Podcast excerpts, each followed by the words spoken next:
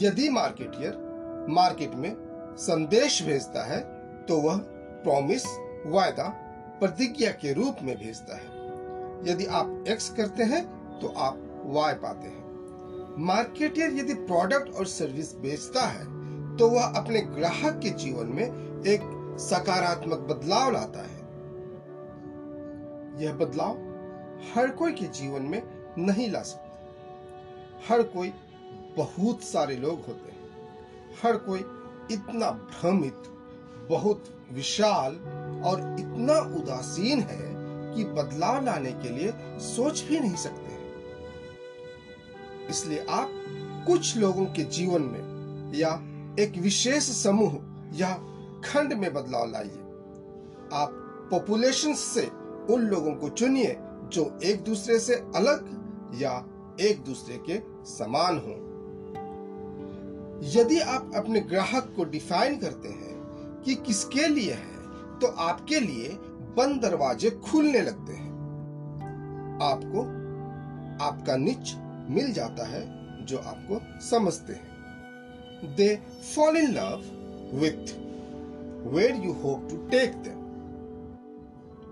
आप चार तरीके से जनसंख्या को डिफाइन करते हैं। आप चार तरीके से जनसंख्या को परिभाषित करते हैं। पहला जियोग्राफिक सेगमेंटेशन दूसरा डेमोग्राफिक सेगमेंटेशन तीसरा साइकोग्राफिक सेगमेंटेशन और चौथा बिहेवियरल सेगमेंटेशन जियोग्राफिक सेगमेंटेशन अधिकांश उपभोक्ता कहाँ स्थित है? दुनिया के किस कोने में रहते हैं? क्या वे एक छोटे शहर में रहते हैं या बड़े शहर में रहते हैं? वे कहाँ रहते हैं? क्या वहाँ उष्ण कटिबंधीय या समशीतोष्ण जलवायु है? जैसे कि मैकडोनल्ड ने महसूस किया कि विभिन्न स्थानों में उपभोक्ता की भौगोलिक स्थिति के आधार पर अलग अलग स्वाद होते हैं।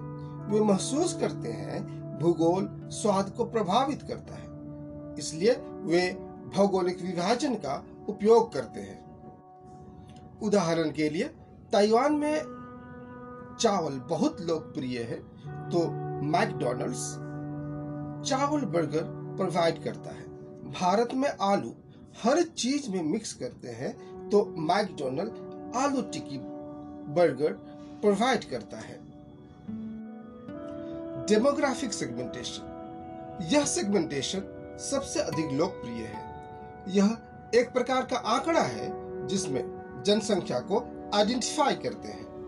ये कौन लोग हैं, पहचान करते हैं।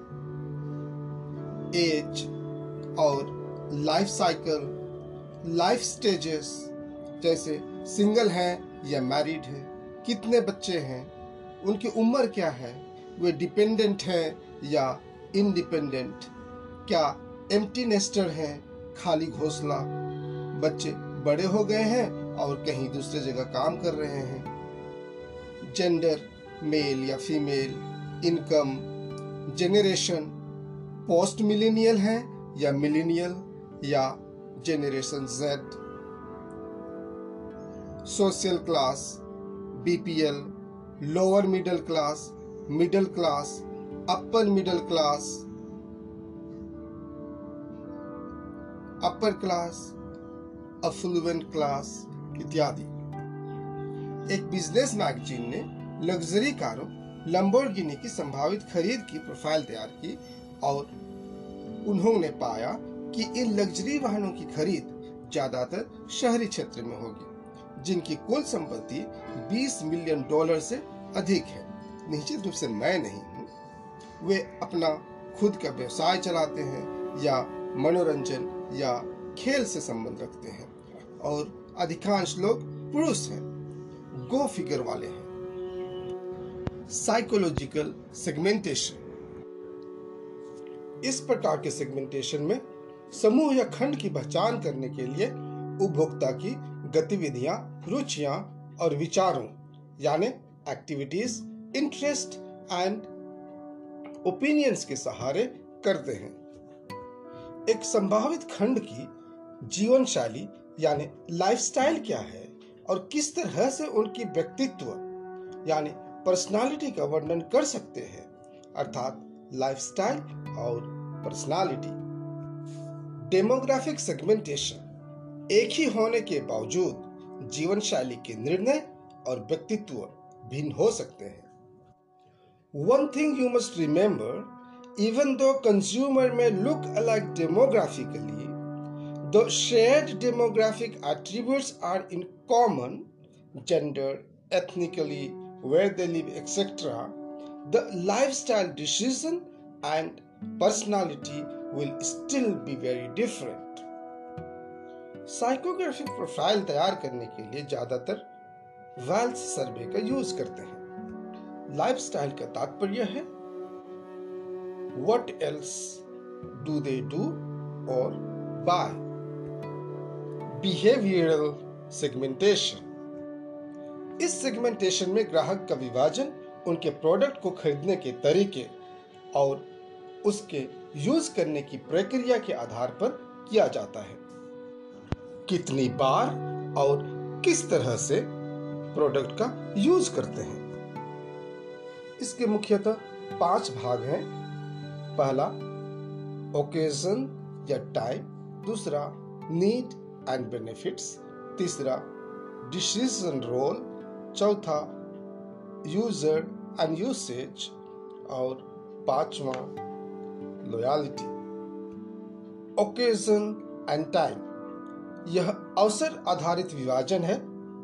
स्वतंत्रता दिवस के पहले राष्ट्रीय ध्वज फ्लैग हैट टी शर्ट इत्यादि, होली पर्व के पहले रंग, पिचकारी इत्यादि का बिकना नीड एंड बेनिफिट्स गोदरेज अपने लॉक को बेचने के लिए Godrej lock for safety of gold and expensive jewellery के रूप में प्रचार करता है। गोदरेज अपना लॉक बेचने के लिए नीड्स एंड बेनिफिट्स सेगमेंटेशन का यूज़ करता है। Decision role. साधारणतः खिलौने की दुकान पर दिखते हैं। इसमें इनिशिएटर, इन्फ्लुएंसर, डिसाइडर और बायर आधारित होता है। साधारणतया इनिशिएटर इन्फ्लुएंसर और डिसाइडर बच्चे होते हैं और बायर उनके पेरेंट्स होते हैं। यूज़र एंड यूसेज इसमें यूज़ करने के आधार पर ग्राहक का विभाजन करते हैं। यूज़र हैं या नन यूज़र बायस रेडीनेस के आधार पर विभाजन इसमें ग्राहक अवेयर है या नहीं है? इन्फॉर्म्ड है या इन्फॉर्म्ड नहीं है? इंटरेस्टेड है या नहीं है? या इंटरेस्टेड एनफ टू बाय है?